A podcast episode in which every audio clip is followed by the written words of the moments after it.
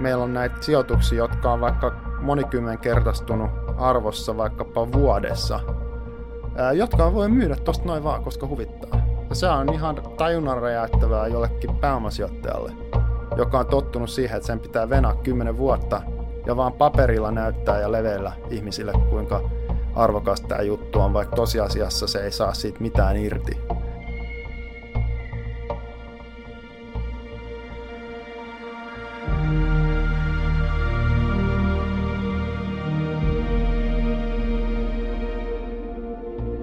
Hyvät naiset ja herrat, kyborgit ja luddiitit, tervetuloa Hybrid Times hybridielämää podcastin pariin. Minä olen Jaakko Tapaninen. Hybrid Times on jatkoa Genex Finland podcastille, joka keskittyy digitalisaation mahdollisuuksiin ja vaikutuksiin. Nyt keskustelemme hyvän elämän, fiksun liiketoiminnan ja paremman yhteiskunnan komponenteista maailmassa, jossa digitalisaatio on jo tapahtunut, mutta ihminen on edelleen ihminen. Jokaisen jakson tavoite on sekä piirtää isoa kuvaa, että löytää oivalluksia ja työkaluja, joita kuulija voi halutessaan soveltaa omaan elämäänsä. Tämän podcastin on mahdollistanut ja tuottanut Great Point, joka on perustamani sisältötoimisto. Great Point auttaa päättäjiä ja asiantuntijoita luomaan ja jakelemaan omia sisältöjään, eli blogeja, artikkeleita, videoita, podcasteja, keynoteja ja paljon muuta. Kaikkeen sisältöön suhtaudutaan kunnianhimoisesti ja pitkäjänteisesti, eli strategisesti. Hybrid Times on itsenäinen ohjelmansa, jota tehdään rakkaudesta lajiin. Kaikesta sisällöstä vastaan minä ja vieraani, ei Great Point.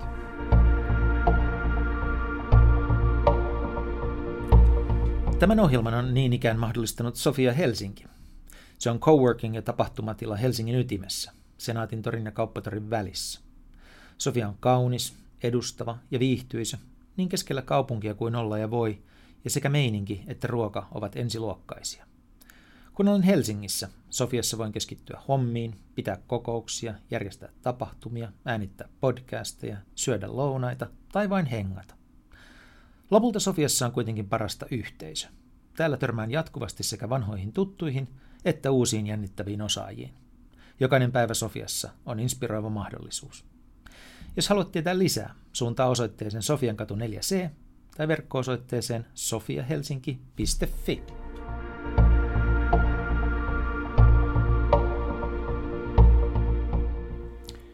Jyri Engeström oli Jaikun perustaja Web 2.0 maailmassa. Viime vuosina hän on seurannut aitiopaikalta Web 3 syntyä. Hänen Yes VC-rahastonsa on sijoittajana mukana muun muassa NFT-alusta Dapper Labsissa. Tässä, yhdessä Marko Ahtisaaren kanssa isännöidyssä jaksossa, puhumme Jyrin kanssa Web 3 lupauksesta ja kysymme, tuleeko lupauksesta totta. Hyviä kuunteluhetkiä.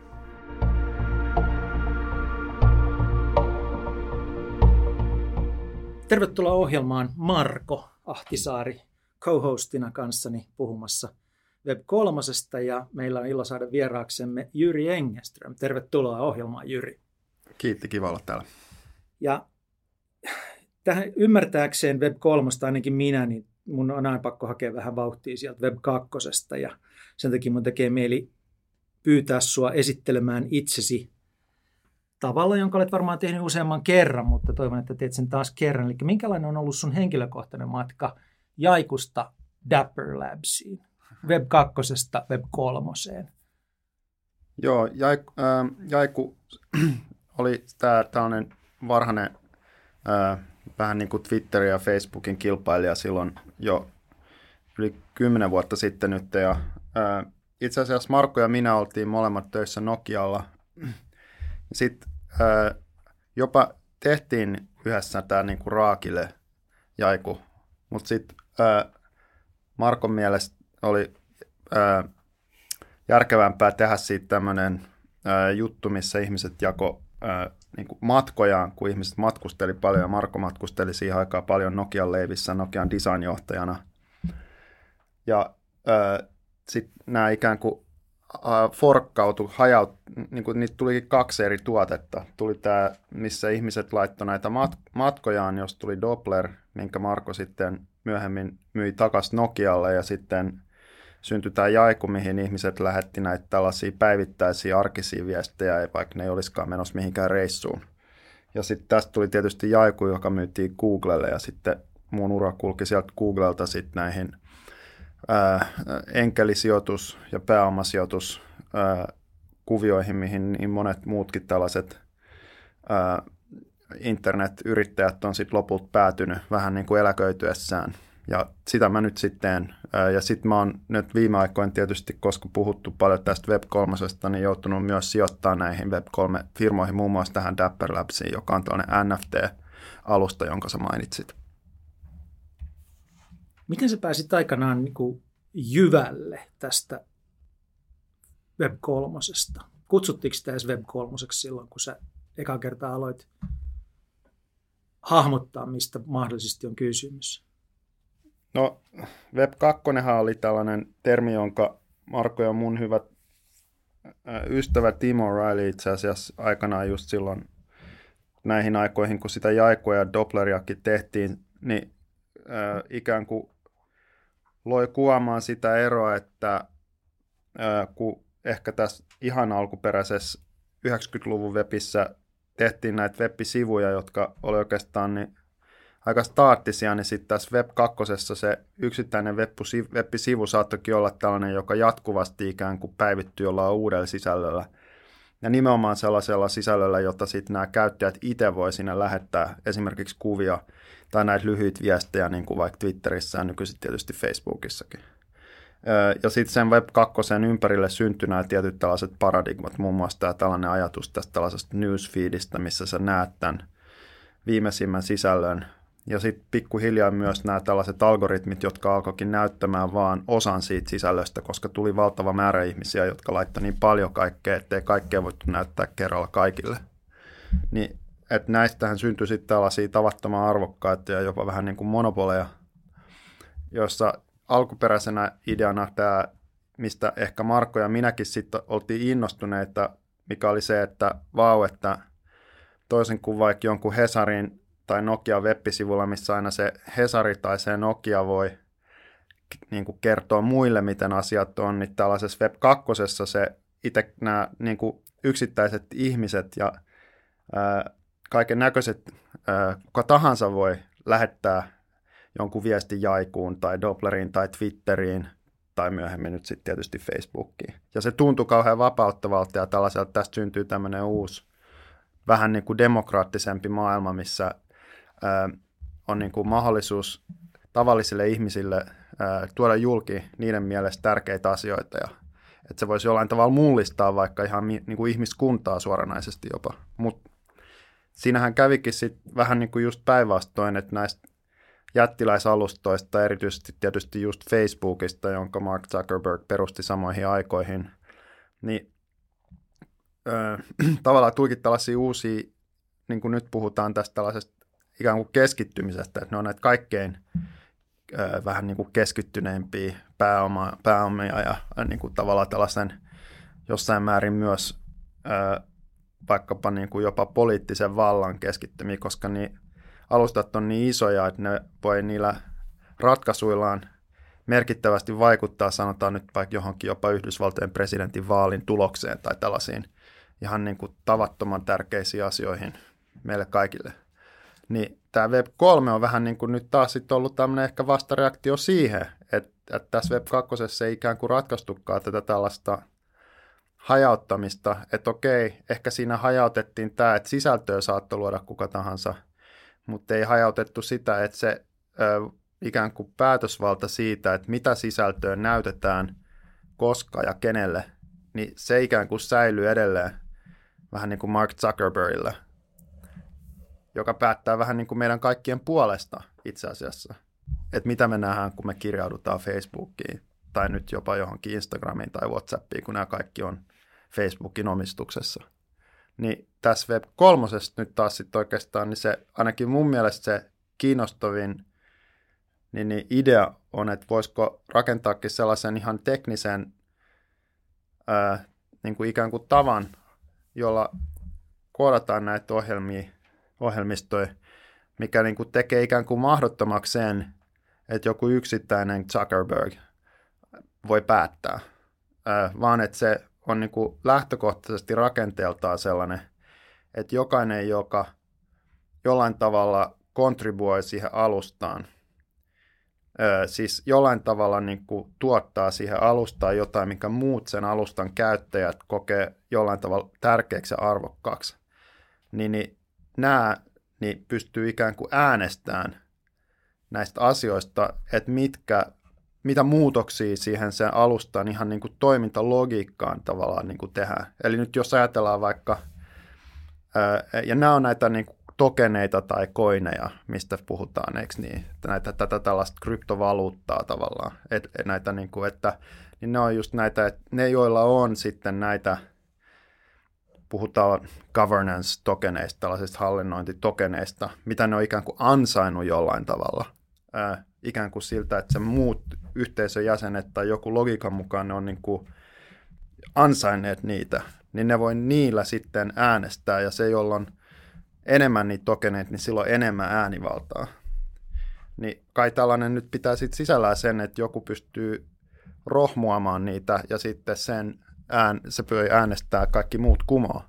Mutta siinä on kuitenkin lähtökohtaisesti olemassa niin kuin ajatus siitä, että voidaan rakentaa sellaisia ää, vähän niin kuin, ää, puhutaan näistä smart contracteista, tällaisia fiksuja sopimuksia, jotka algoritmisesti esimerkiksi pyrkii estämään sitä, että kukaan yksittäinen taho jollain tavalla muuttuisi sellaiseksi yksinvaltiaksi, mitä nyt vaikkapa just Mark Zuckerberg, jos katsoo, miten vaikka Facebookin bylaws on kirjoitettu, niin käytännössä on, riippumatta siitä, että kuinka paljon joku muu vaikka omistaa Facebookin osakkeet pörssissä, niin Zuckerberg on aina enemmän valtaa kuin vaikka jollain Carl Icahnnilla.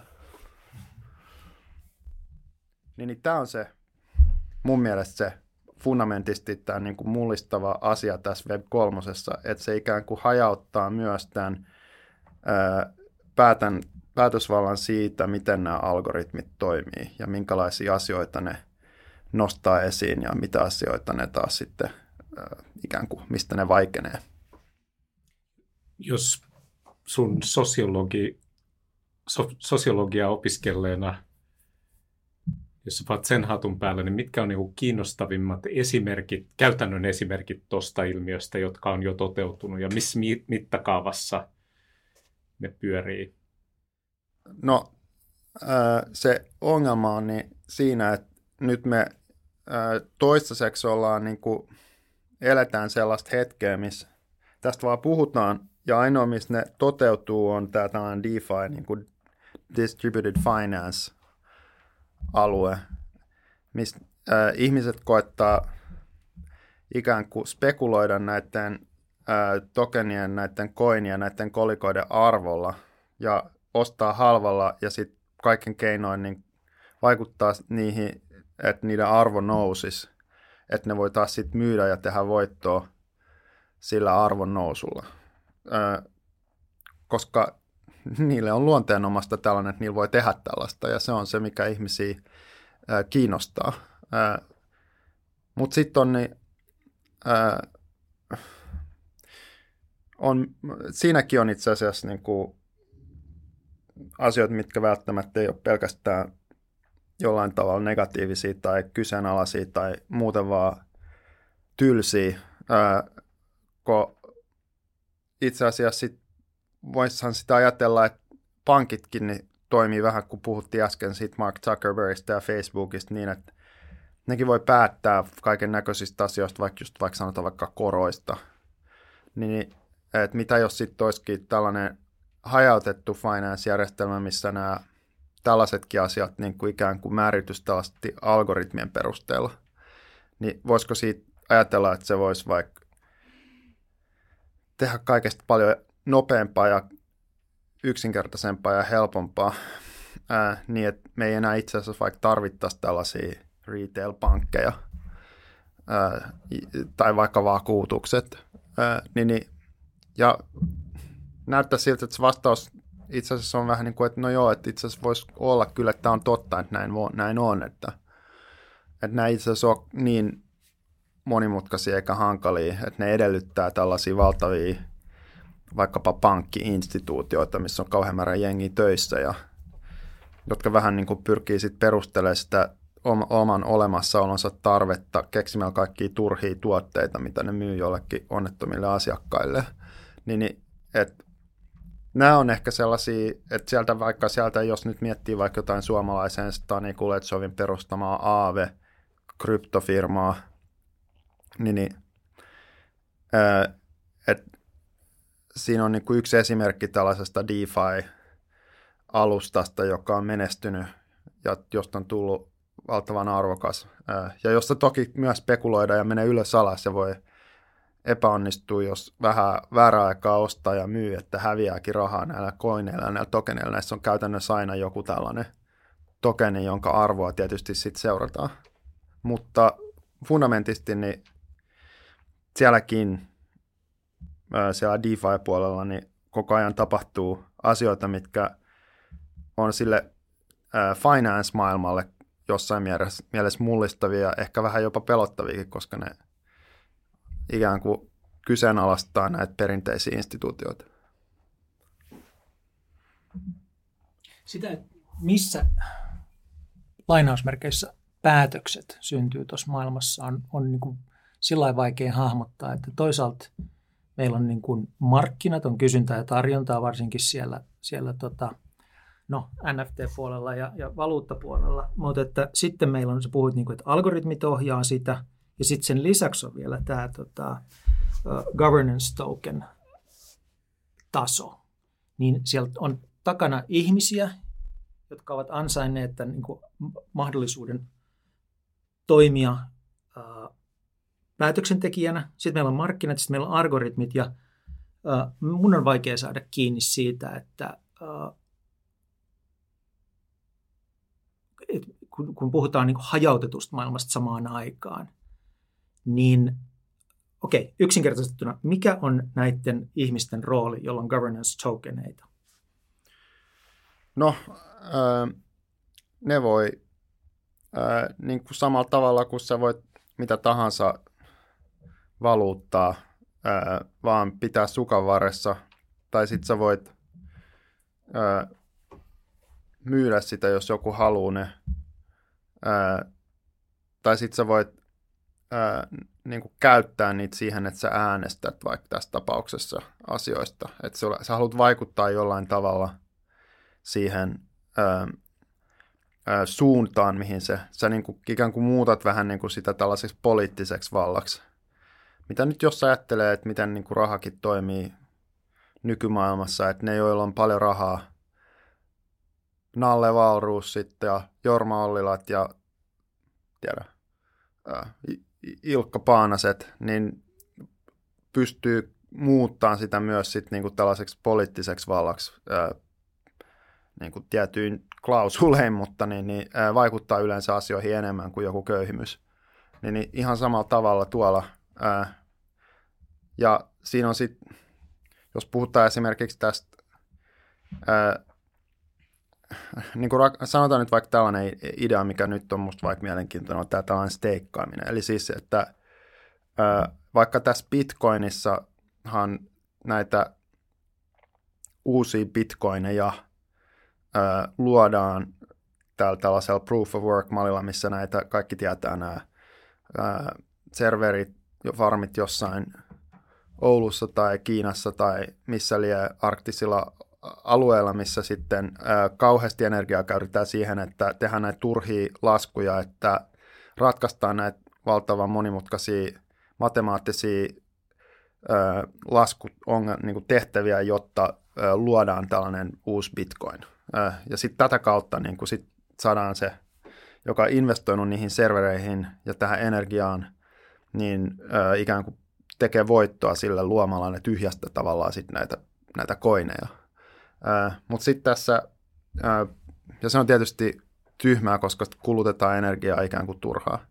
Mutta sitten tässä Proof of Stake-mallissa, niin idea on niinku se, että jos sulla on näitä, vähän näitä tokeneita, niin, niin että sä steikkaat ne, eli sä ikään kuin sitoudut siihen, että sä nyt et vähän aikaa koske niihin. Sä vaan laitat ne johonkin, esimerkiksi vaikka kuukaudeksi tai puoleksi vuodeksi tai vaikka vuodeksi että sä et niin kuin myy niitä.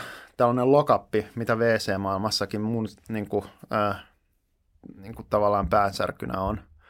Äh, että tulee näitä tällaisia estoja, että sä niin kuin, äh, et saa myydä tai tehdä transaktioita, vaikka sä haluaisit. Ja siinä on tietysti se riski, että jos sä steikkaat sun tokeneita, niin mitä tapahtuu, niin kuin vaikka nyt on käynyt, jos kryptomarkkinat romahtaa?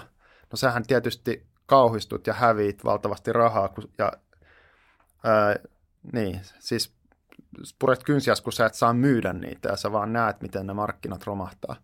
Ää, niin, niin että tässä on tämä idea, että sellaisen ihmisen, joka steikkaa sen näitä tokeneita, intressissä todennäköisesti olisi, että se sen alustan arvo ei sinä aikana, kun se on sitoutunut ole koskematta niihin, ainakaan hirveästi romahtaisi. vai itse asiassa todennäköisesti se intressi olisi, että se olisi tosi kiva, jos se arvo vähän nousisi. Niin se tulee varmaan toimimaan sillä välillä – jotenkin niin, että se ei nyt ainakaan ehdoin tahdoin mennä niin kuin sotkee ja heittää kapuloittain alustan rattaisiin. Niin, niin jos sä ajattelet sit nyt, että sä steikkaisit niin kuin riittävän pitkäksi aikaa, ää, niin mitä pidemmäksi aikaa sä oot sitoutunut steikkaan, niin todennäköisesti että pitemmällä tähtäimellä, kun sä mietit, että millaisia päätöksiä sä siellä alustalla toimiessa teet, niin sä mietit, että no okei, mun pitäisi nyt tehdä sellaisia juttuja, mitkä erityisen pitkän ajan kuluttua niin kuin pitkällä aikavälillä kasvattaa tämän arvoa. Ja tässä on niin kuin oikeastaan se kiinnostava osuus siinä, että ää, jos monet steikkaa pitkäksi aikaa, niin sitten tosi monilla on niin kuin tällainen hyvin pitkäaikainen intressi siihen, että se alusta jatkaa sen arvon kasvamista. Niin, niin ää, ja tämä on just niin kuin, jos ajattelee, niin vähän niin kuin päinvastoin kuin miten on totuttu, että puhutaan, että nämä kryptot on kauhean volatiileja ja koko ajan sahaa ylös ja alas ja mihinkään ei voi luottaa. Ja että tässä maailmassa on aika paljon muutakin tällaista epävarmuutta. Ja puhutaan vaikka näistä, jopa näistä Web2-alustoista, näistä Facebookista ja muista, joiden arvo on tietysti jo tavattoman korkea. Mutta niissäkin tavallaan provo, promovoidaan tällaista lyhytjänteisyyttä ja tykkäyksiä ja koko ajan pitää postata lisää ja kukaan ei enää lue pitempiä kuin 140 merkin mittaisia twiittejä ja et cetera. Niin, niin et on itse asiassa ihan niin kuin käytännössäkin mahdollista rakentaa myös tällaista teknologiaa, joka ikään kuin insentivoi ihmisiä vähän niin kuin just tekemään päinvastoin. Eli ää, rauhoittuu, ajattelen pitkäjänteisemmin, kattoon asioita just tällaisella pitkällä tähtäimellä ja niin kuin välttämään sellaisia asioita, mitkä tunnetusti johtaa johonkin tällaiseen lyhytjänteisyyteen. Luulen, mä joudun kuuntelemaan tuon muutamaan kertaan, mitä, sä äsken sanoit, ja niin kuin miettimään, että oikein, että mä varmasti, mutta että mä, ää, tulee mieleen sellainen, että onko siis tuo, mistä sä puhut steikkaamisena, yhtään analoginen ää, VC-sijoitukselle siinä mielessä, että – VC-sijoitus on kiinni jossain asiassa hyvin pitkän aikaa. Se ei ole niin kuin... On joo, tämän takia VC on just ö, elää tällaista ja on perinteisesti, jos sä puhut mille tahansa ammattisijoittajalle tai tällaiselle asset-allokaattorille, niin ö, nehän niin kuin, ö, sylkäsee pöydälle, kun sä sanot sanan pääomasijoittaminen, siis tämä venture capital mm. eli VC, koska sillä on maine tällaisena kaikkein illikvidimpänä ja surkeimmilla tuotoilla, korkeimmilla riskeillä toimivalta huuhalta. Vähän niin kuin vaikka nämä, nämä, nämä voisi ajatella ehkä nämä niin kuin vastakohta näille kryptoille. Että se on niin kuin, jos kryptot on inhottavia siksi, että se on niin kuin tällaista spekulointia ja daytradeamista ja kaikki sahaa ylös alas, niin sitten VC on niin kuin sitä just päinvastasta, että sinne sä lukitset sun rahat kymmeneksi vuodeksi tai pitemmäksi aikaa, etkä saa niitä mitenkään takaisin sieltä. Ähm, niin, niin, joo, että tässä on niin kuin, ja VCtä usein kritisoidaan siitä, että se on tällaista lyhytjänteistä voittojen tavoittelua ja näin päin pois. Äh, Mutta tosiasia on niin kuin yksi VC, tunnettu VC mullekin sanoi, että it's a tough business. ja monet, jotka haluaa VC-maailmaan, ei ikään kuin vielä ole tiedostanut sitä, että tämä on tällaista äärimmäisen pitkäjänteistä ö, ja hidasta ja Siinä on myös valtavia riskejä, mitä nämä VC itse ottaa, koska ne sijoittaa yleensä aika merkittäviä osuuksia omasta varallisuudestaan tällaisiin valtavan pitkä aikaa illikvidenä säilyviin asioihin. Siis mä palaan tuohon äskeisen kysymykseen. Anteeksi Marko, mä tässä niin kuin ajan koko ajan sun ohi. Sulla on varmaan kysymyksiä mielessä tai keskustelun aloitteita, mutta kun, siis se mitä tuossa on kaikkein vaikeimmalta tuntuu ymmärtää on se, että minkälaisista asioista päätetään algoritmisesti ja minkälaisista asioista päättää ihmiset siellä takana. Ja mä yritän niin kuin hakea sitä ymmärrystä suhteessa niin kuin Web3, että kun sitä, siitä puhutaan nimenomaan rakenteena, josta on ihmisen niin kuin vaikutus poistettu ja se toimii ikään kuin itsekseen. Ja koko ajan kun niin kuin raaputtaa tätä ja kysyy ja koittaa ymmärtää, niin sitten käy ilmi, että siellä on kuitenkin taustalla eräänlainen meritokratia, siis niin kuin tosi fiksuja ihmisiä – jotka päättävät sen asian tulevaisuudesta, niin pystytkö sä millään tavalla niin kuin, ha, tekemään ymmärret, auttamaan tekemään ymmärrettäväksi näiden kahden roolia, no niin algoritmisen päätöksenteon ja inhimillisen päätöksenteon tässä maailmassa? No varmaan yksinkertaisimmillaan nyt sanotaan vaikka, en mä tiedä, puhutaan nyt vaikka näistä NFTistä, näistä non-fungible tokeneista, jotka on näitä tällaisia yksittäisiä ö, niin kuin, se, se idea on tämä, että vaikka raha tai öljy tai ää, en mä tiedä, oravan nahat tai ää, nämä on niin kuin kaikki fungible, eli sulla on niin kuin yksi tynnyriöljy ja se on niin kuin sama kuin mikä tahansa muu tynnyriöljy, tai sulla on yksi satkun seteli ja se on sama kuin mikä tahansa muu satkun seteli. Nämä on niin kuin keskenään vai, täysin niin kuin vaihdettavissa olevia, eli fungible, niin sitten nämä non-fungible NFT tässä on tällaisia, mitä sulla on vain ja ainoastaan yksi kappale olemassa.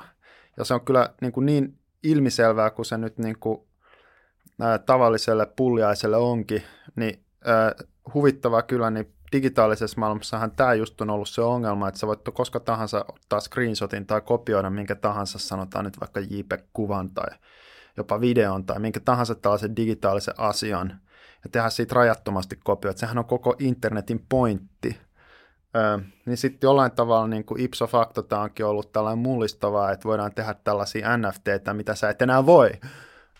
Ja totta kai se perustuu ihan niin kuin perustuu sekin, että kaikki on vaan sopinut, että tämä Mona Lisa on tämä Mona Lisa, eikä toi toinen, vaikka siitä tehtäisiin täydellinen kopio. Ö, samalla tavalla kuin on sovittu, että euro on euro tai markka on markka, ja nämä on näitä, mitä käytetään rahana, niin että on sovittu, että tämä on just se – ää, kuva JPEG, ää, koska silloin tämä NFT-koodi, joka osoittaa tähän tiettyyn paikkaan, joka voidaan verifioida tässä blockchainissa. Eli niistä on, niin kuin, onhan nekin sopimuksellisia niin, niin kuin asioita, mutta siinä on tällainen ää, tietojärjestelmä taustalla, joka tekee sen niin kuin, tavattoman helpoksi verifioida, että joo, toi on just se, eikä joku huijaus. Ää, niin, niin, näitä NFT nyt sitten ää, ihmisethän ostaa ja myy eikö niin? Eli sulla on joku, sanotaan nyt vaikka nykyisin tehdään vaikka musiikkikappaleet, jotka tietysti on digitaalisia, niillä voidaan tehdä NFTitä, tai näitä kuvia, mitä kaikki on nähnyt, kuvia jostain tyhmän näköisistä tapinoista, ää, mitkä on sitten valtavan kalliita ja mitä ihmiset kauppaa toisilleen käsittämättömillä hinnoilla, tai vaikka jotain kissoja, ää, niin, niin, tai videoita vaikka jostain koris, ää, hienoista korisdonkkauksista, Tämä on vaikka tämä NBA Topsot, joka on just tämän Dapper Labs, mihin me ollaan sijoitettu tällainen niin kuin, ä, lippulaiva-tuote. Niin, niin nämä tällaiset asiat nyt sitten, että sä omistat sellaisen, niin, niin jos sitä ajatellaan, että jokuhan senkin on luonut, Marko Helsingin juhlaviikkojen taiteellisena johtajana on ollut miettinyt paljon näitä asioita. Mekin ollaan Markon kanssa joskus keskusteltu, että mitä jos sulla on vaikka sanotaan nyt joku taiteilija tai vaikka ö, performanssitaiteilija, joka luo jonkun performanssi vaikka juhlaviikolle, joka tapahtuu vaan kerran, ja se on mieletön satsaus. Sinne pääsee kuitenkin vaan muutama harva ihminen näkemään sen, mutta ne maksaa lipun. Et voisiko ne vaikka ostaakin siitä tällaisen NFT-lipun, että siinä samalla ne saa jonkun ainutkertaisen ikään kuin kopion, videon tai ääniraidan tai vastaavan kuvan – mikä liittyy siihen vain kerran tapahtuneeseen performanssiin, tai ehkä vain muutaman kerran. Ja jos se onkin sellainen hieno asia, mitä ihmiset arvostaa, sanotaan vaikka, että performanssitaiteilija sitten tulee myöhemmin kuuluisa niin voi olla, että tämä kannattaa sijoituksena tämä lippu. Paitsi, että sä oot nähnyt tämän ainutkertaisen esityksen, niin joku päivä sä voit huomata, että se sun NFT onkin nyt tavattoman arvokas. Siksi, että tästä taiteilijasta on tullut jollain tavalla merkittävä. Että näinhän just taide toimii, jos ajattelee vaikka ihmisiä, jotka on ostanut varhain jonkun kuuluisan taiteilijan, vaikka nyt Basquiatin tai en mä tiedä, Kallen, Kallelan maalauksia, eikö niin? niin, niin äh, Mutta sitten on tämä, että kun sä myyt sen, jos nyt vaikka mäkin omistan, vaikka mulla oli just tuossa, mä vein kehystettäväksi yhden tai ripustettavaksi yhden Damien Hurstin äh, taideteoksen, taas sen skating, mikä mulla on rullalauda äh, dekin, niin äh, voi ajatella, että äh, jos vaikka Marko nyt haluaisi ostaa tämän mun Damien Hurstin skeittidekin, niin mä voin päättää, että no mä myyn sen sulle vaikka en mä tiedä, huntilla tai miljoonalla tai jotain. Mutta eihän se Damien Hirst sitten enää mitään saa, vaikka siellä se mm. kulkee nyt sen arvoon. Se on joskus myynyt sen mulle ää, aika halvalla, ja nyt mä voin tehdä sillä voittoa, ilman että siitä jää mitään sen Damien Hirstin käteen. Niin NFT, jos tämä skeitti olisikin sidottu tällaiseen NFTC, niin siihen voisi rakentaa sellaisen logiikan, että joka kerta kun se myydään eteenpäin, niin tämä taiteilija saa siitä vaikka 5 prosenttia. Mm. Niin, niin, mutta sitten sanotaan vaikka, että meillä olisi tällainen, että se NFT olisikin luonut joku DAO, eli siellä on joku algoritmi, missä on alun perin joku koodaaja päättänyt, että no 5 prosenttia olisi aika reilu mun mielestä tuolle Damianille näistä. Niin, niin, äh, mutta sitten sanotaan nyt, että siellä onkin tällainen DAO, joka hallinnoi sitä algoritmia. Eli siis tällainen Distributed Autonomous Organization, eikä joku yksittäinen tyyppi, joku Zuckerberg. Äh, niin tota, äh, kaikki, jotka on sen DAOn tällaisia to- governance-tokenin omistajia, eli näitä, joilla on ikään kuin näitä ääniä, ne voisi joku päivä päättää, että ei itse asiassa tämä 5 prosenttia olikin ihan liian matala. Että hei, että sitä pitäisi kyllä muuttaa. Et joku sanoo vaikka Damien Hirst itse, että jumakauta, että 5 prosenttia vaan. Ja nyt tuolla tuo Jyri on just menossa myymään tota mun dekkiä tuolle varakkaalle Ahtisaarelle. Perkele 10 prosenttia vähintään. Öö, mulla on kuitenkin tässä lapsia huolettavana ja pitäisi tehdä lisää taidetta. Ni, niin tota, öö, pystyykö se tekemään sen? No se, jos se saa sen down muut jäsenet hy- hyväksyyn, että tämä on itse asiassa järkevä idea, niin ne voi äänestää sen puolesta, että sitä algoritmia muutetaan. Ja nyt yllättäen hitto soikkoon se 5 prosenttia onkin 10 prosenttia, mun pitää vaan hyväksyä se, koska en mä voi sille mitään. Niin, niin tämä on se ehkä se uusi, että nämä algoritmit itsessään, se niiden toimintalogiikka, sitä voidaan muuttaa näiden äänestysten perusteella. No, tämä on hirveän tärkeä. Tätä mä, niin kun, tuo selvitti paljon. Tätä mä hain, että, että niin se perusmaailma asetetaan algoritmisesti toimimaan tietyllä tavalla – mutta sitten on nämä ihmiset, joilla on näitä governance tokeneita, jotka voi äänestää ja muuttaa sitä algoritmia. Niin, että jos sä mietit vaikka jotain Facebookia, jossa tunnetusti nämä algoritmit optimoi esimerkiksi tätä niin sanottu MSC, eli Meaningful Social Interactions, mikä on tällainen, ainakin näin sanotaan kuin jonkinnäköisessä internet-sisäpiirissä tietynlainen vitsi, koska se kaikki tietää, että se meaningful social interactions, mikä siis tarkoittaa suomeksi tietysti jollain tavalla merkityksellisiä niin kuin ihmisten välistä vuorovaikutusta. Käytännössä tarkoittaa tätä näitä tykkäyksiä ja kommentteja.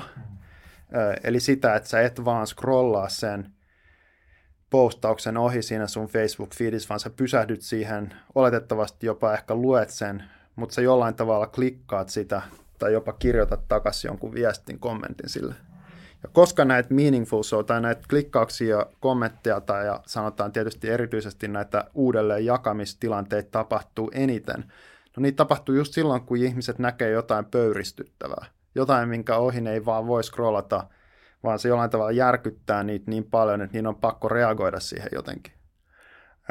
Ja esimerkiksi jakaa se niiden ystäville siksi, että se jollain tavalla saa ne raivoihinsa. Mm se voi tuntua, että no voihan se olla, että ihmiset nyt jakaa sellaisiakin asioita, mitkä niistä on tosi kivoja. Esimerkiksi kissanpentuja. Mutta loppupeleissä, kun mitataan näitä asioita, kyllä niitä kissanpentuja totta kai jaetaan, mutta jos siinä on joku ää, ää, emokissa, joka vaikka syö oman pentunsa, jotain, tapahtuu jotain täysin kammottavaa, niin se saa kymmenen kertaa enemmän jakoja sen takia, että se on niin järkyttävää ja hirveätä. Ja tämä on vain jollain tavalla se, miten me toimitaan, että me reagoidaan näihin asioihin voimakkaasti, voimakkaammin silloin, kun ne on tällaisia. Niin nämä meaningful asiat muuttuukin tällaisiksi ää, niin kuin ikään kuin jollain tavalla hirvittäviksi ja huonoiksi ja pahoiksi ja ilkeiksi jutuiksi. Ää, ja sitten niitä erityisesti koitetaan jakaa, koska ne on just niitä, mitkä saa ihmiset palaamaan uudestaan ja uudestaan sinne. Et nämä on näitä, ajatelkaa, jos vaikka Facebook olisikin DAO, ja se DAO päättäisi, että me halutaan, että näitä algoritmeja muutetaan sellaisiksi, että ne nimenomaan erityisesti pitkällä tähtäimellä esimerkiksi parantaisi meidän nuorten käyttäjien, vaikka sanotaan erityisesti teini-ikäisten tyttöjen hyvinvointia ja ö, omaa kehon ku, käsitystä omasta kehostaan.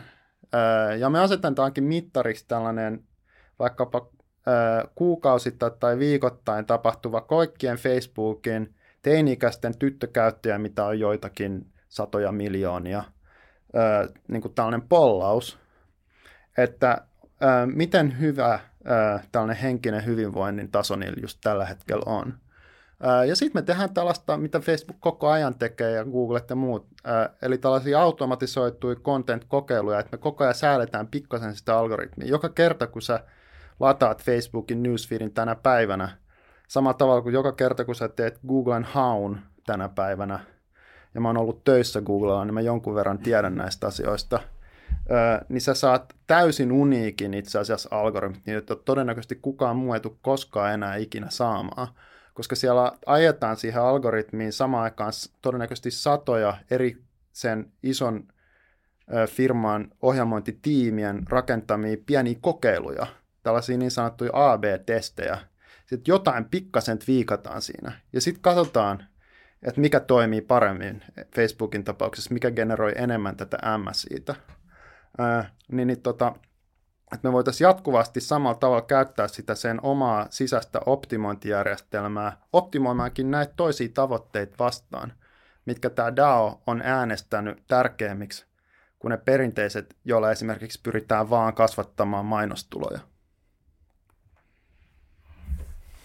Yksi kysymys, vähän jatkokysymys tuosta liittyen käyttöliittymiin. Sä oot suunnitellut paljon palveluita, joita ihmiset on käyttänyt ja me ollaan aika varhaisessa vaiheessa tässä muutoksessa, joka tapahtuu nyt. Jos katsoo edellistä Web 2, niin ne käytännöt, tapat käyttäytyä ja myöskin käyttöliittymä mallit, hashtagit, at mentionit, ne syntyy aika lyhyessä periodissa ja sen jälkeen luutu melkein.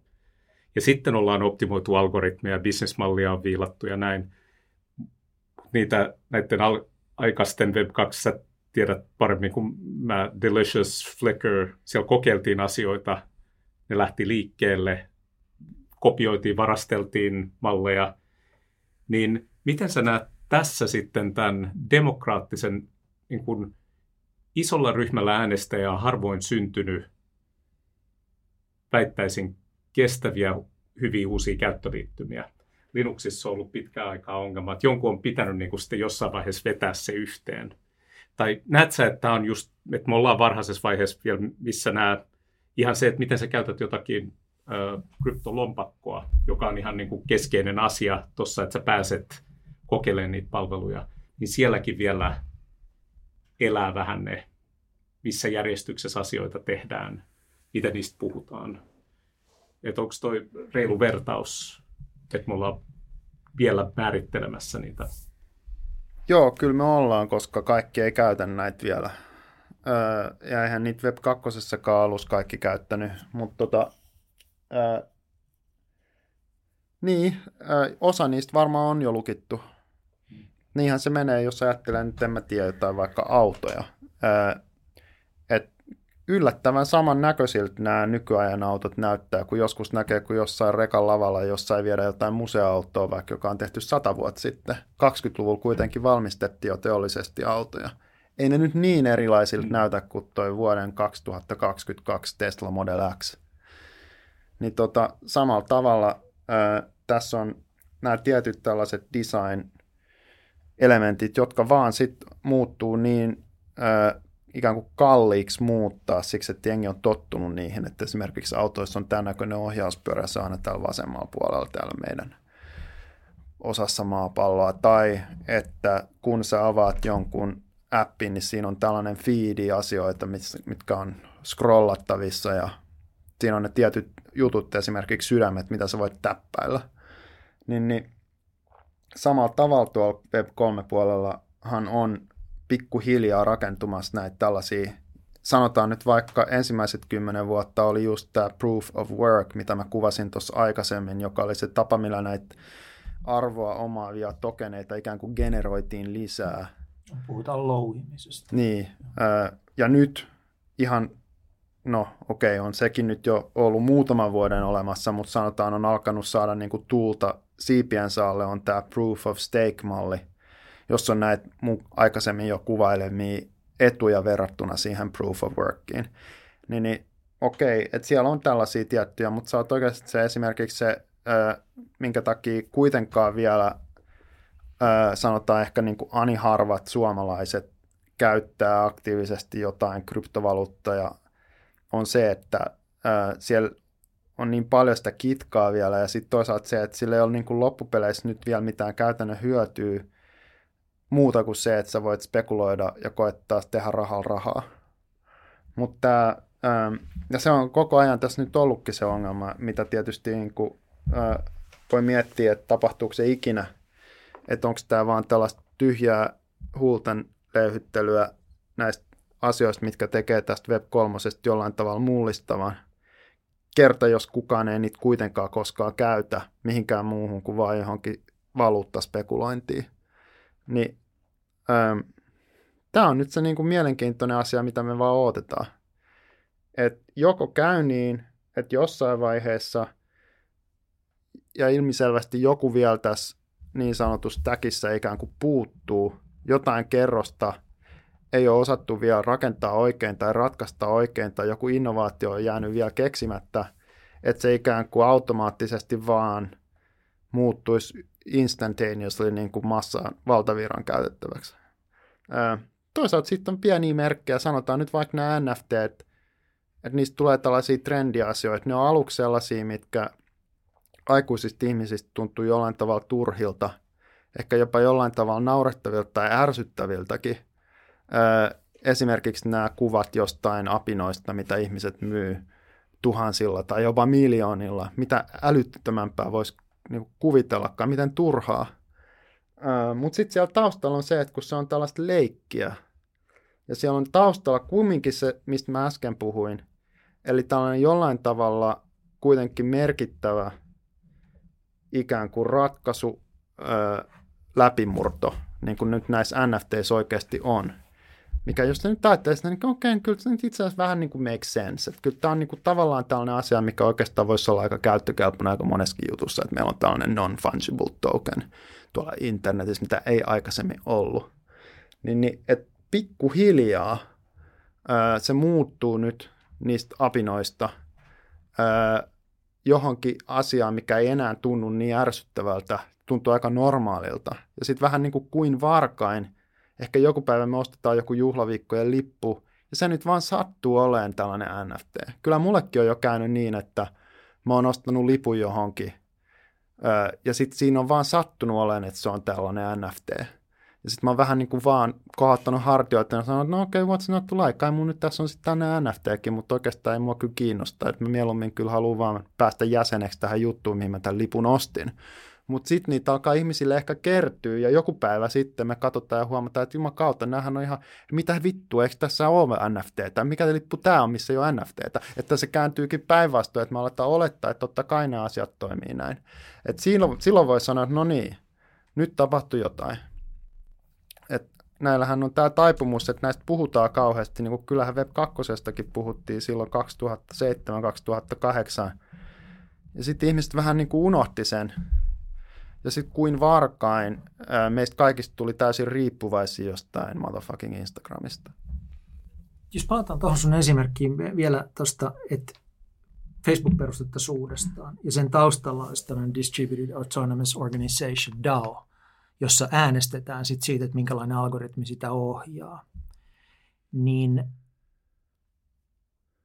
minkälaisia ihmisiä tällä hetkellä päätyy näiden governance tokenien omistajiksi, niiksi ihmisiksi, joilla on päätösvaltaa ja äänivaltaa siinä, että minkälainen se algoritmi on? No joo, tästä on äh, käyty just äh, tällaista näkyvää vähän niin kuin kalapaliikkia Twitterissä tämän Twitterin itse asiassa perustajan ja Squarein perustajan, tämän toisen tällaisen vähän niin kuin Aitsetlenämäisen amerikkalaisen maksualustan ja luottokorttilukufirman perustajan Jack Dorsin ja sitten toisen tällaisen nimenomaan ehkä näihin kryptoihin profiloituneen pääomasijoitusfirma Andreessen Horovitsin, eli näin sanotaanko ystävien kesken A16 Zetan ja vihamiesten kesken AHON perustajan Mark Andreessenin välillä. Ö, ja se idea on tämä, että Jack Dorsin tweetin mukaan tämä token-kuvio on ihan pelkkää tällaista näiden muutaman juuri erityisesti Mark Andreessenin pääomasijoitusfirman aikaansaama ikään kuin tällainen pieni huijaus, missä, tai ehkä aika suurikin puhallus, sen takia, että nämä käytännössä näitä tokeneista niin valtava osa sit päätyy näille pääomasijoittajille. No sit voi taas ajatella näin, että tämän, ehkä tämä Mark Andreessenin pointti on, että hei, että jos ei, me myös niin kuin sijoitetaan valtavia summia näihin, siksi että me uskotaan näihin, ja jos me ei tehtäisi sitä, niin ei kyllä kukaan tekisi. Ja näitä asioita ei ehkä sen takia koskaan syntyisi. Ja kaikki me kuitenkin viime kädessä ollaan yhtä mieltä, Jack, hyvä siitä, että eikö nämä kuitenkin loppupeleissä nyt ole positiivisia juttuja näin niin kuin ihmiskunnan näkökulmasta. Että kuinka noin nyt niin kuin omasta mielestä tämä homma menee.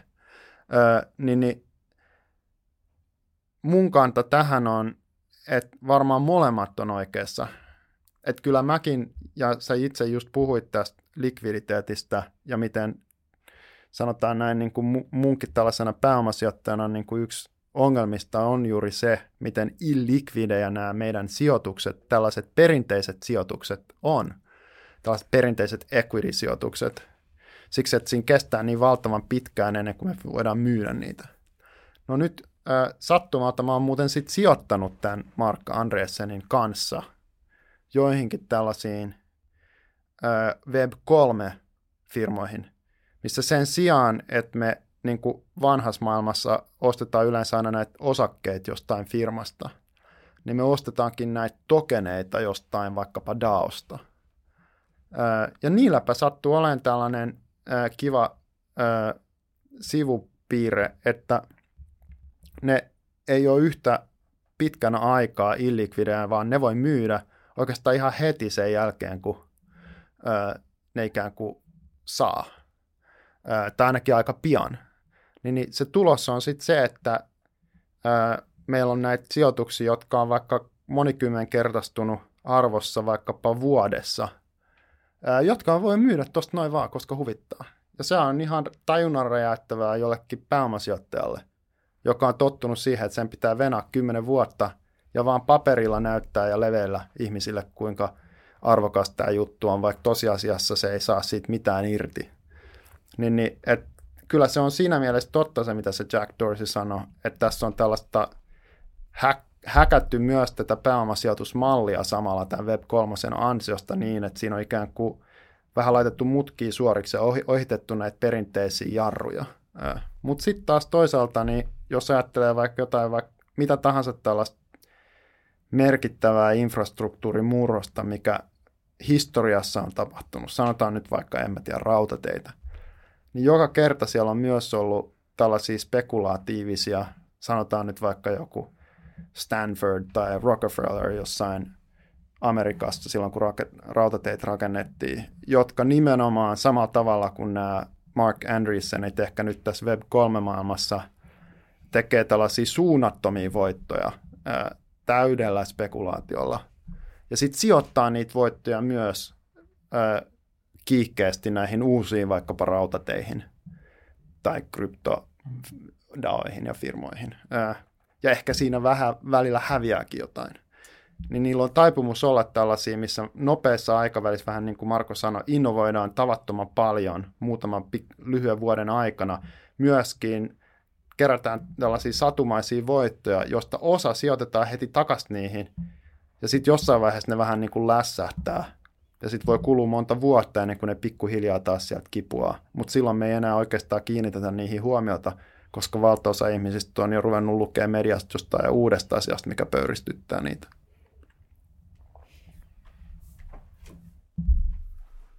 Edelleen mä, mä jäin nyt kiinni tähän ajatukseen, että jos haluaisi rakentaa paremman Facebookin, että me ollaan tyytymättömiä tähän näin, ja tässä on yksi kaveri, joka päättää lopulta siitä algoritmista, ja sitten me luodaan siitä uusi, ja sen takana on tämmöinen DAO, joka päättää siitä algoritmista.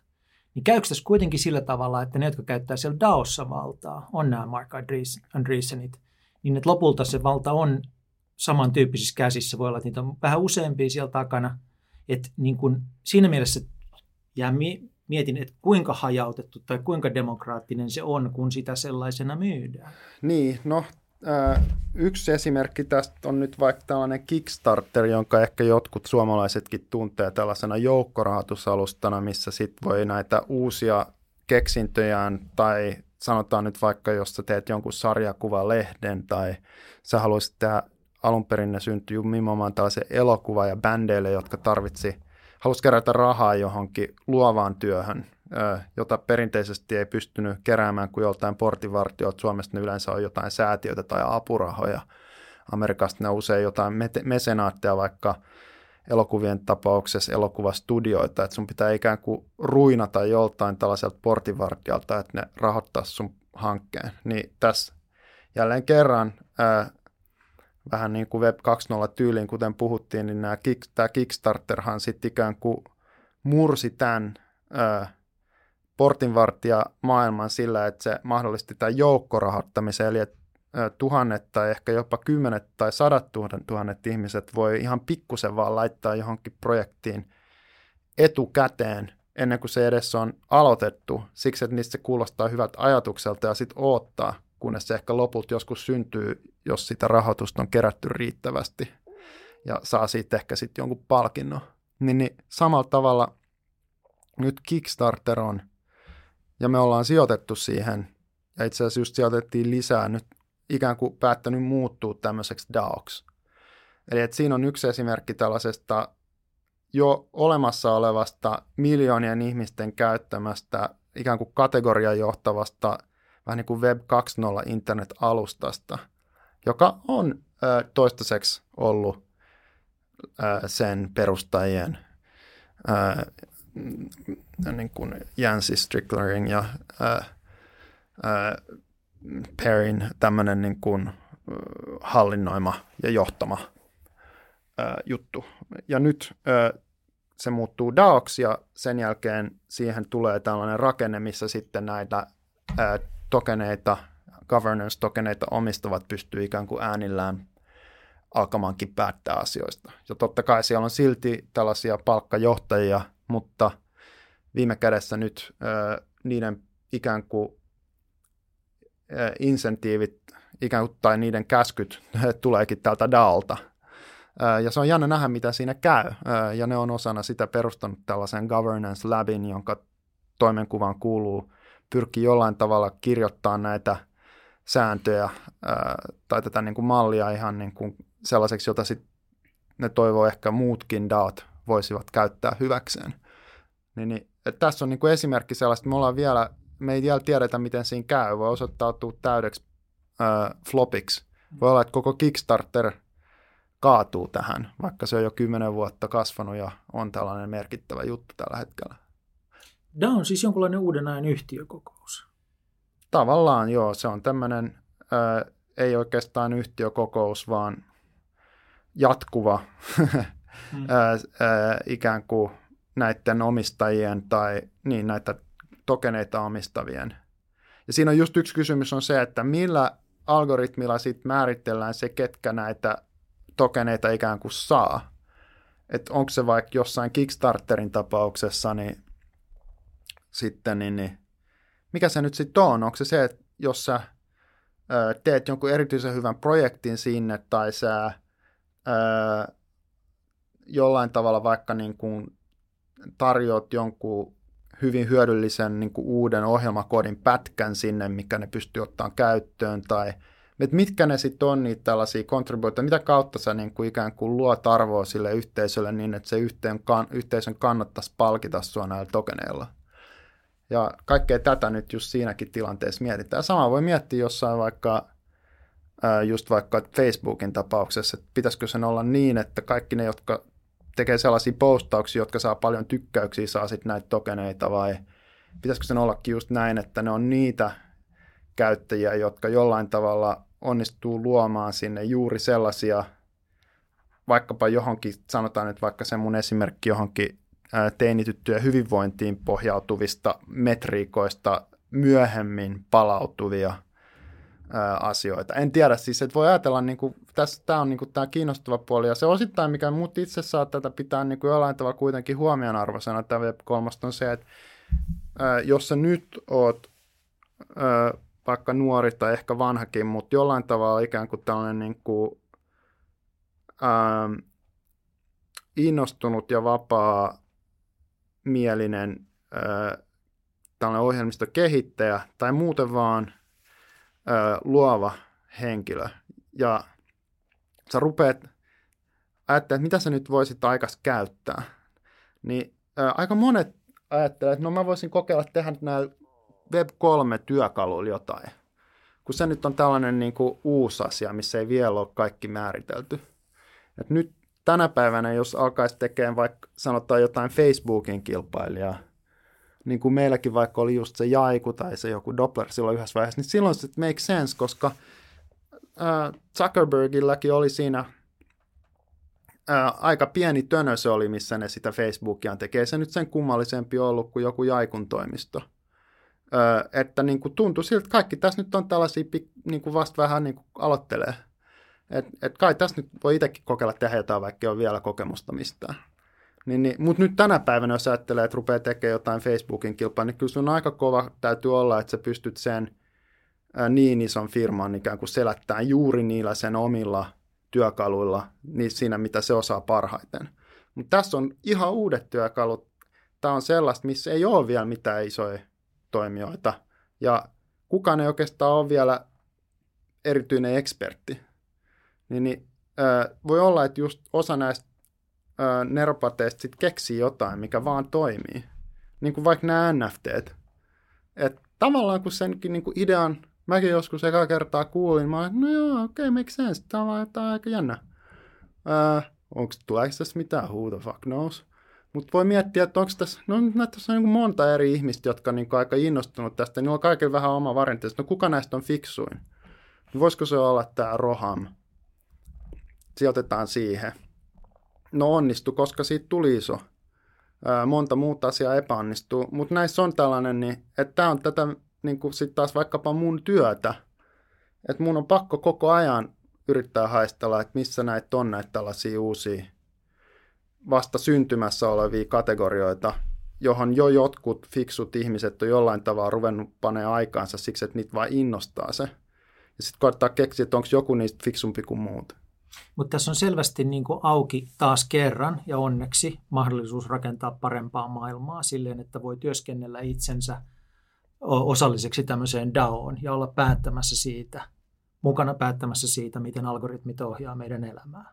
No joo, tämä on just se ikään kuin tämän Web3 ero mihinkään, mitä meillä tähän asti on ollut. Mm. Et just nyt sulla on käytännössä tämä yhtiökokous ikään kuin malli. Paikat jaossa. Niin, eli sun pitää osallistua johonkin firmaa omistaa sitä, niin kuin tietysti mm. just mitä mäkin vaikka teen. Ja se, miksi mäkin joskus alun perin päätin ryhtyä pääomasijoittajaksi, mikä nyt sinänsä, ää, et, jos nyt ajattelee vaikka jo, yksi mun tuttava just vertasi sitä, että se on vähän niin kuin ryhtyisi asuntovälittäjäksi. Mm. Varsinkin jos on ensin ollut yrittäjä itse, asunnon omistaja, tai sanotaan nyt edes asunnon niin kuin remontoija, että on jotain niin kuin jollekin viittinyt tehdä, mistä voisi ajatella, että jotain kestävää tällaista käyttöarvoakin, niin tässä pääomasijoittamisessa ei ole kyllä yhtään sitä. Sen takia, että tämä on pelkkää kaupankäyntiä, ja vielä niin, että siinä niin kuin loppupeleissä ei ole kauheasti edes valinnanvaraa, kun ne kaupan säännöt ja koska niitä sitten myydään ja tuleeko sieltä jotain takaisin, niin niitäkin päättää se yrittäjä aika usein. Niin tota, että sangen epämotivoivaa hommaa. Mutta sitten voi ajatella, että no, et onko siinä jotain kuitenkin, miksi sitä kannattaisi tehdä muki, vaan se, että ää, jotenkin pitäisi tuoda leipää pöytään. Niin voisiko se olla se, että siinä voi osallistua näihin yritysten tähän governanceen? Koska sitten kun omistaa jotain firmaa ja on vaikka sen hallituksessa, niin pystyy osallistumaan niihin strategisiin päätöksiin, mitkä sitten ohjaa sitä. Et jos nyt vaikka palataan siihen onnettomaan Mark Zuckerbergiin, niin ei sillä nyt kauhean hyvä tuuri käynyt, jos ajattelee, että ketä nämä governance-ihmiset oli, joihin se loppupeleissä sitten ikään kuin takertui. Että sieltä löytyy muun muassa Peter Thiel ja PayPalin yhtä perustajaa ja pääomasijoittajaa, joka edelleen on Facebookin hallituksessa ja joka nyt on kunnostautunut erinäköisillä muun muassa apartheidia puolustavilla lausunnoilla jo Stanfordin opiskelualoilta lähtien ja ää, esimerkiksi on ollut sangen innoissaan Donald Trumpin valinnasta USA presidentiksi, etc. Mm. Niin, niin no onko se nyt sitten mikään ihme, että jos sellainen jengi siellä päättää kaikesta, niin syntyy vähän ongelmia. No ei välttämättä. Että jos ö, vaikka Mark Zuckerberg olisi sattunut törmäämään, en mä tiedä, San Franciscon kadulla, vaikka en mä tiedä, vaikka Katerina Feikkiin, niin voi olla, että se arvopohja, jolta sit jatkossa sitä Facebookia olisi kehitetty, niin olisikin ollut tavattoman erinäköinen. Ja meillä olisi hyvin erilainen maailma tällä hetkellä. Niin, niin että ne on joskus tällaisia aika sattumavaraisia asioita. Ja se on osa sitä, miten tämä nykyinen hallinnointi ja yritys, tämä tällainen, yritykset ehkä ennen ollut niin tärkeitä, mutta nykyisin ne määrittää niin valtavan osaa, suurta osaa, koska ne kehittää teknologiaa niin, niin kuin kaikesta meidän elämästä. Niin, niin että me ikään kuin, ehkä jos jotain, ja me yritetään ratkaista näitä isoja globaaleja ongelmia, niin kuin ilmastonmuutosta tai nykyisin jopa tällaisia suuria tukydidan dilemmoita liittyen näiden supervaltojen keskinäisiin valtasuhteisiin, jotka sitten näkyy tällaisina onnettomina ryöstöretkinä johonkin rajavaltioihin, niin kuin nyt tällä hetkellä Ukraina ja toivottavasti ei koskaan Suomeen koputettiin puuta. Niin, ää, niin, niin että voisiko tällaiset DAOt joskus esimerkiksi toimii paitsi yritysten päätöksentekomekanismeina, voisiko ne vaikka ohjata kokonaisia kansallisvaltioita tai mikä ikinä syntyykään myöhemmin, mikä sitten voisi tulla niiden tilalle. Näetkö tuossa, kun sä tapaat yrittäjiä ja osallistut erilaisiin taoihin tai kuulet niistä, niin näet sä, että siellä on siellä ihan erilainen ajattelu, että sellainen hypermonopolin rakentaminen, kun sä viittasit tähän Zuckerberg Deal Zero to One, niin sehän on niin kuin rakennettu siihen. Se uskotaan alusta lähtien, että se on se, minne pyritään. Niin onko nyt joku vaihtoehtoinen, että haetaan, että on pienempiä, enemmän yrityksiä, jotka valitset itse sen newsfeedin algoritmin itsellesi esimerkiksi niin, että voiko jollain tavalla kamppailla, potkii tutkainta vastaan vai päätyykö kaikki kuitenkin aina loppupeleissä näistä meidän valiko, niin kuin valikoimista instrumenteista riippumatta tällaiseen ää, niin kuin erinäköisten ryöstöparonien ää, vaurastumiseen, missä sitten viime kädessä kuitenkaan niin, ää, niin kuin tavallaan kansanvaltaa ei toteudu. No, ää, on meillä kuitenkin sitten tällaisia poikkeuksia, niin kuin nyt sanotaan vaikka, että edustuksellinen demokratia mikään täydellinen systeemi on, mutta verrattuna johonkin aurinkokuninkaan desmotismiin tai mitä tuolla itärajan takan tällä hetkellä harrastetaan, niin joku voisi väittää, että siinä olisi jotain kuitenkin niin kuin edistystä tapahtunut. niin, niin samalla tavalla musta tuntuu, että ei meillä tällä hetkellä oikeastaan ole mitään muuta vaihtoehtoa kuin jollain tavalla kuitenkin sit, vaikka joskus ehkä pyykkipoikkaan enää asettaen niin kuin hold your nose ja mennä mukaan siihen, koska jos ää, jatkuvasti vaan ää, päättää viettää kaiken aikansa Twitterissä tai ehkä edes Twitterissä, vaan tuolla Esson baarissa ja, tai latausasemalla. Öö, ja sieltä käsin vaan sitten ikään kuin torpeedoida kaikkea, öö, niin on vielä epätodennäköisempää, että ikään kuin asiat menis positiiviseen suuntaan eteenpäin. Niin mun suositus on, että öö, kokeilkaa vaikka se voi tuntua turhalta tai jollain tavalla niin kuin mielettömältä, niin kannattaa leikkiä nämä asioilla ja suhtautua siihen avoimesti. Tämä on se yksi ainoa asia, mikä piilaaksossa on musta paremmin kuin Suomessa on, että jollain tavalla se sellainen kaikesta huolimatta tällainen tietty avoimuus ja leikkimielisyys ja vaan sen tiedostaminen, että niin kuin, leikin kautta voittoon aina niin kuin voittaa sen sellaisen ö, pak- pakon ja jääräilyn, niin, niin että meillä ei ole niin kuin parempaa mekanismia ikään kuin parantaa maailmaa. Ja siellä tulee huteja, hmm. ja se liittyy tähän asiaan, että niin kuin tavallaan se niin kuin turpaanettu koskaan ottaa ihan ilman syytä, niin kuin Mariska laulaa. Että joku asia voidaan silloin todennäköisesti myöskin tehdä jatkossa paremmin niin, ettei enää tapahdu sitä samaa ö, ongelmaa. Ja että se niin kuin munkin kaveri Cody Steele, jonka kanssa mä joskus aikanaan surffasin lapsena, ja sitten joskus mä mietin myöhemmin, kun siitä tuli tällainen huippusurffaaja, että minkä takia Codista tuli, kun mä olin kuitenkin parempi pelaa foodista melkein kaikessa. Mutta sitten muistin, että niin, totta, että jos me mentiin vaikka sinne alle – niin siinä aikana, kun mä venasin niin kuin sitä täydellistä aaltoa, niin koodi otti yleensä kaikki ne huonotkin. Ja se saattoi surfata viisi aaltoa siinä aikana, kun mä ootin siellä vielä sitä yhtä. Niin se vaan yksinkertaisesti surfasi enemmän aaltoja. Niin tästä tämä sama juttu, että niin kuin menevän äh, tavallaan niin kuin kaikkeen mukaan äh, kokeilemalla ne, niin siinä todennäköisesti niin kuin kokea oppii nopeammin, äh, vaikka tulee huteja verrattuna siihen, että oottaa jotain, mikä on täydellistä.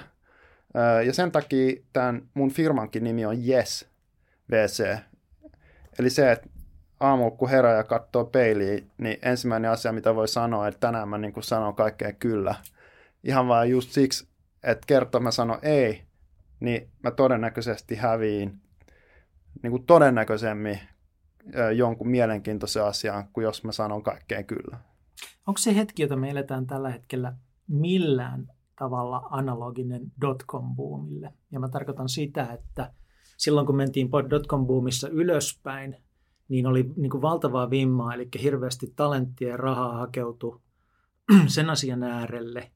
Ja sitten edelleen oli paljon paljon ihmisiä, jotka oli sitä mieltä, että toi on ihan seinähulluutta kaikki ja, ja niin kuin höpötystä. No sitten tuli dotcom crash, mutta ei nyt suinkaan tarkoittanut sitä, että internetin aika oli ohi, vaan sitten vaan otettiin vähän lukua ja sieltä tultiin niin kuin ihan toisiin sfääreihin.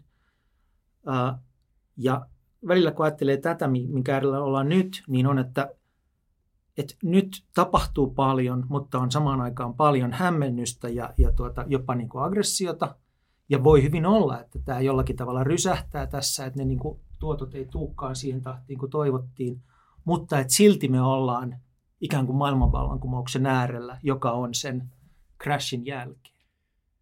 Joo, no voi ajatella, että silloin vuonna 1999 ja 2000 tähän aikaan vuodesta maaliskuussa just tapahtui tämä dot-com crash.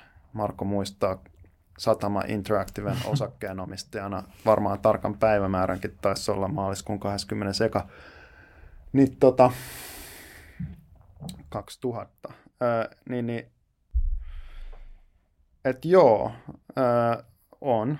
Ää, sikäli, että silloin monet perusteettomasti innostu ja ihmiset, jotka ei loppupeleissä kauheasti piitannut näistä jollain tavalla niin kuin fundamenteista asioista, mitkä ei ollut vielä ratkaistu mitenkään järkevästi, niin kuitenkin päätti laittaa kaiken peliä ja investoida kaikkensa just siksi, että ne oli jo ehkä tehnyt vähän jotain pieniä voittoja ja sitten ne laittoi ne kaikki siihen kiinni. Öö, ja sitten syntyi tällainen kauhean piikki, joka sitten tietysti puhkesi. Niin, öö, Mutta sitten jos katsoo, ja nyt voi ajatella, voisiko käydä kryptoissa, että tässä on niin kuin vähän sama tämä, että täällä on taas tällainen kupla, joka puhkeaa sen kuuluukin, koska loppupeleissä me kaikki tiedetään, miten hyödyttömiä ne on ainakin suurempaa osaa asioita. Niistä ei ole vielä pauhasti hyötyä, niin kuin just äsken puhuttiin. Mutta sitten samaan aikaan, niin kuinka moni meistä on öö, niin kuin jollain tavalla käyttää näitä kryptoja? No varmaan just siksi, että ne ei ole kauhean hyödyllisiä, niin aika harva loppupeleissä. Jos ajattelee, kuinka moni 99 kuitenkaan sit käytti aktiivisesti internetiä, hmm, no ehkä vähän enemmän kuin nyt kryptoja, mutta kuitenkaan ihmiskunnasta, kun puhutaan, niin ei hirveän suuri osa ihmisistä. Niin, niin, ja osittain just siksi tietysti, että se oli hidasta ja hankalaa, ja siinä oli näitä samoja ongelmia kuin näissä kryptoissa, että monelle se vaan tuntui yksinkertaisesti ihan, ihan turhalta. Niin, niin tässä varmaan puhutaan pikkasen samasta näiden Web3-asioiden suhteen, että ö, yksinkertaisesti ne ei vaan ole vielä kehittynyt siihen pisteeseen, että ne olisi miljardeille ihmisille yhtä aikaa yhtä hyödyllisiä kuin nyt on joku Facebook. Ilmiselvästikään ei. Ja niinhän se just tapahtui silloin 2000kin, että se ei vaan ollut vielä ikään kuin riittävästi kehittynyt. Ja ne odotukset kasvoi liian nopeasti suhteessa siihen käyttöarvon kasvuun. kasvuun. Että jossain vaiheessa vaihtoarvo vaan piti korjata niin, että se palasi sille tasolle, missä oikeasti se käyttöarvo kulki. Niin kyllä mä uskon siihen, että tässä kryptoissa käy samalla tavalla, että joku romahdus tässä nyt ehkä on koettu tai ehkä vieläkin pudotaan. Mutta sitten pikkuhiljaa sieltä sitä mukaan, kun ää, näitä alkaa syntyä näitä taitoja käyttöarvoja. Ja mun mielestä osittain jo on. Niin kuin nyt, kyllä se nyt pitää paikkaansa, että joku NBA Topshot on ihan hauska ja toimiva systeemi. Tai jotkut nämä muut NFT, tai jotkut nämä DeFi-hommalit, mistä puhuttiin, niin kuin joku Aave. Niin, niin joo, että kyllä ne oikeasti tuntuu ihan järkeviltä toimivilta. Onko ne onko Aave nyt välttämättä just 15 miljardin arvoinen? No ehkä se on vaan 3 miljardin tai 2 miljardin arvoinen, että aikamoinen pudotus. Sori vaan Stani mutta kaksi miljardiakin kuitenkin on aika paljon. Ja sitten jos ajattelee, no että jos se nyt on kahden miljardin arvoinen ja kryptoi käyttää vaan, en mä tiedä, prosenttiväestöstä, niin mitä sitten jos 50 prosenttia tai vaikka 70 prosenttia tai niin kuin nyt Facebookia yli 90 prosenttia tietyistä ikäluokista käyttää päivittäin mm. aika monessa maassa, niin voi olla, että se 15 miljardia oli tässä aika halpa valuaatio sille AVlle. Siihen voi mennä pari vuotta.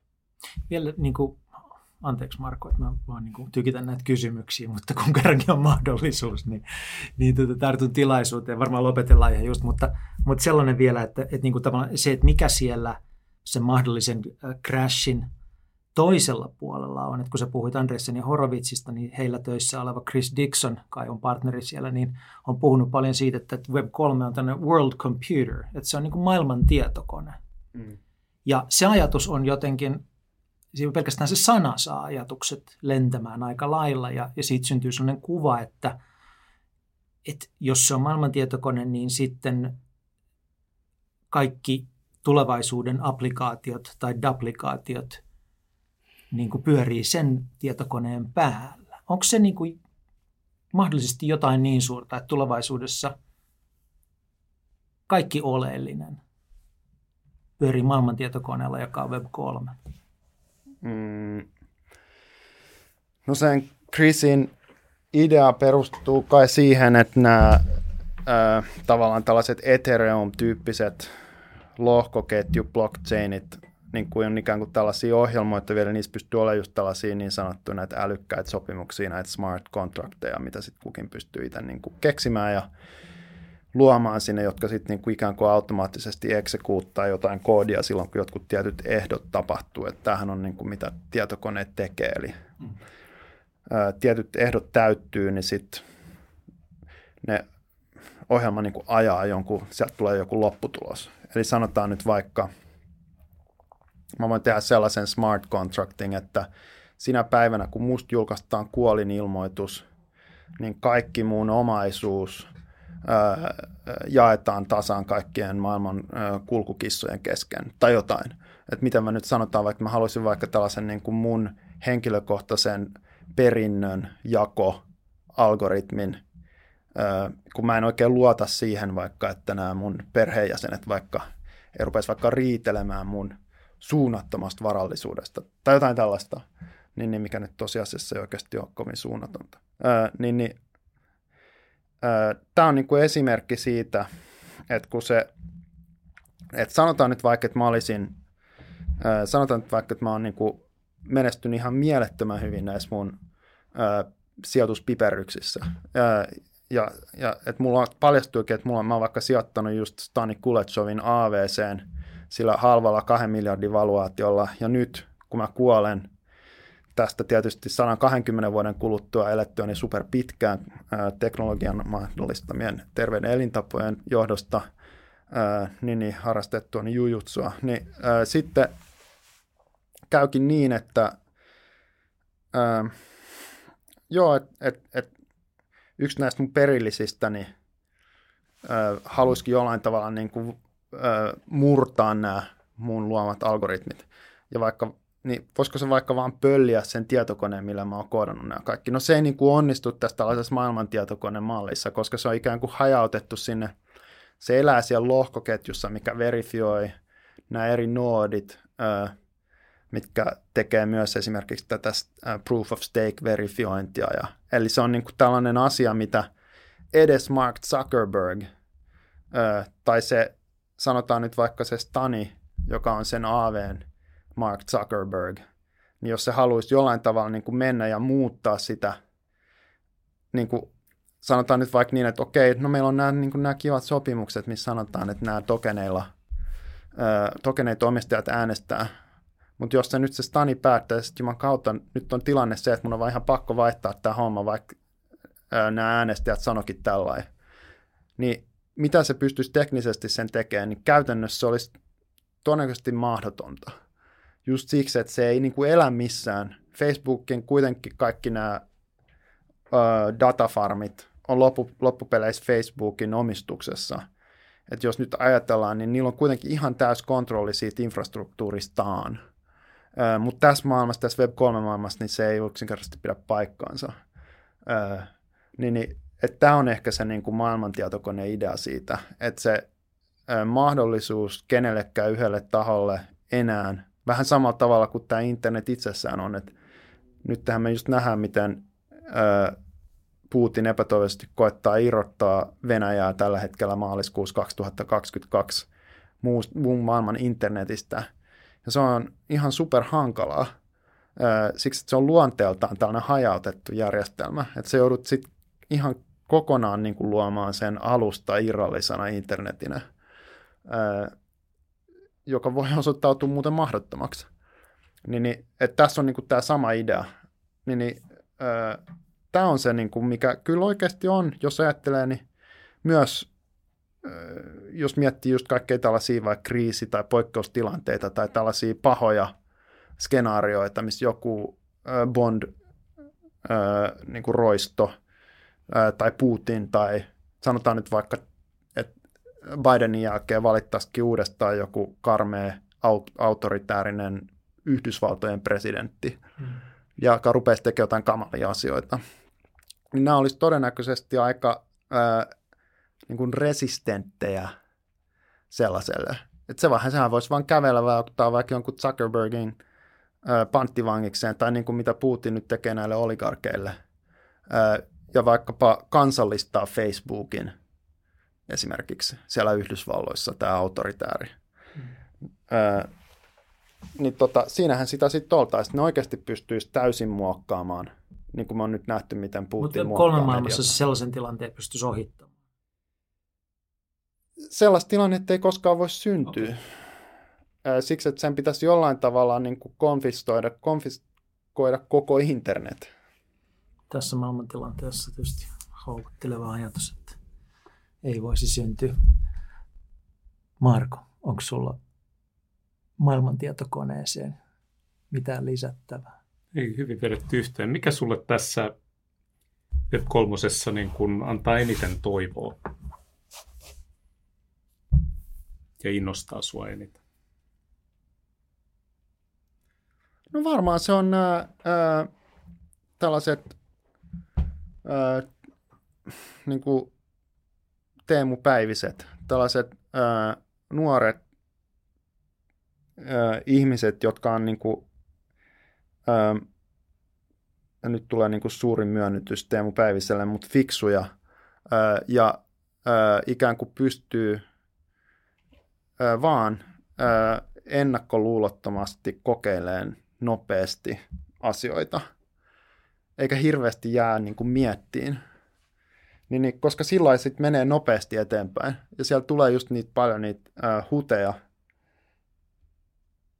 Ja jos me jollain tavalla ikään kuin ei täysin menetetä niin kuin niiden sellaista moraalista kompassia, ja nyt tähän meillä on just tämä tilanne, että samaan aikaan maailma on kriisiytymässä niin kuin usealla eri tavalla samanaikaisesti, niin, niin ehkä mun oma henkilökohtainen niin kuin yksi tär, niin kuin tärkein tällainen niin kuin motivaattori ylipäätänsä olla tekemisissä tämän asian kanssa on niin kuin tällainen unelma tällaisesta hiilikoinista, minkä muuten ää, mun mielestä parhaiten kuvaa tieteiskirjailija sellaisessa, sellainen kalifornialainen kirjailija, tos, silloin sellainen kirja kuin Institute, eiku anteeksi, Ministry for the Future, mitä mä en usko, että on suomennettu, missä sitten niinku osa sitä skenaariota on just tällainen Web3-teknologialle rakennettu tällainen hiilikolikko. Että tällainen voisi mun mielestä aidostikin syntyä, se on täysin niin kuin järkeenkäypä ja se voisi johtaa siihen, että niin kuin tällaisia ää, miljoonia ihmisiä insentivoi, niin kuin yhtäkkiä niille syntyy syy vähän samalla tavalla kuin nyt jo miljoonat ihmiset käy jossain verkossa ostamassa jotain hassuja NFTitä tai ää, jotain Dogecoineja siksi, että joku Elon Musk twiittailee siitä – niin, niin samalla tavalla ikään kuin käyttää tätä tällaista voitonhimoa ää, niin, niin vaikkapa siihen, että sitoo hiiltä, esimerkiksi vaikka istuttaa puita tai parantaa vaikkapa biohiilellä jonkun pellon hiilen sitomiskykyä tai yksinkertaisesti vaikka vaan lopettaa tai vähentää vaikkapa lihansyöntiä. Ainakin sikäli kun nyt se liha on tuotettu tällaisilla kasvihuonekaasuja erittävällä tavalla, niin kuin melkein kaikki liha nykyisin on. Niin, niin että tässä on vaan tällaisia esimerkkejä, mitkä mua jollain tavalla, että mä en niin kuin yksinkertaisesti tällä hetkellä vaikka näe, että me pystyttäisiin jotenkin niin kuin inhimillisellä tavalla niin kuin ja intellektuaalisella tavalla niin kuin innostavasti ja elintasoa jatkuvasti parantaen ja ikään kuin niin kuin menevällä niin kuin positiiviseen suuntaan niin kuin muissa asioissa myös ratkaisee ilmastonmuutosta. Mutta sellaisen mekanismin ilmaantuessa yhtäkkiä kaikki nämä muut äh, innostavat skenaariotkin muuttuu mahdollisiksi. Niin, niin Teemu, äh, ei muuta kuin Carbon Coinia peliin ja mä voin tarjoutua ostamaan niitä halvalla heti, kun ne ilmaantuu myyntiin. Ja muut sitten niin kuin Teemun perässä eteenpäin innostuneina ja ilman pidäkkeitä ja kokeilemaan vaan. Tämä oli ilmeisesti sun ydinviesti. Hakatkaa päälle ja katsokaa, mitä tapahtuu. Osallistukaa maailman parantamiseen. Mielettömästi kiitos, kiitoksia Jyri Engeström. Ainakin mun ymmärrykseni kasvoi eksponentiaalisesti. Ah, kiitos Marko, että saatiin yhdessä tehdä tätä ja me palataan Web 3 äärelle lähiaikoina uudestaan, eikö niin? Kyllä. Kiitos Juri. Ei muuta kuin kiitti kaikille ja hyvää kevättä.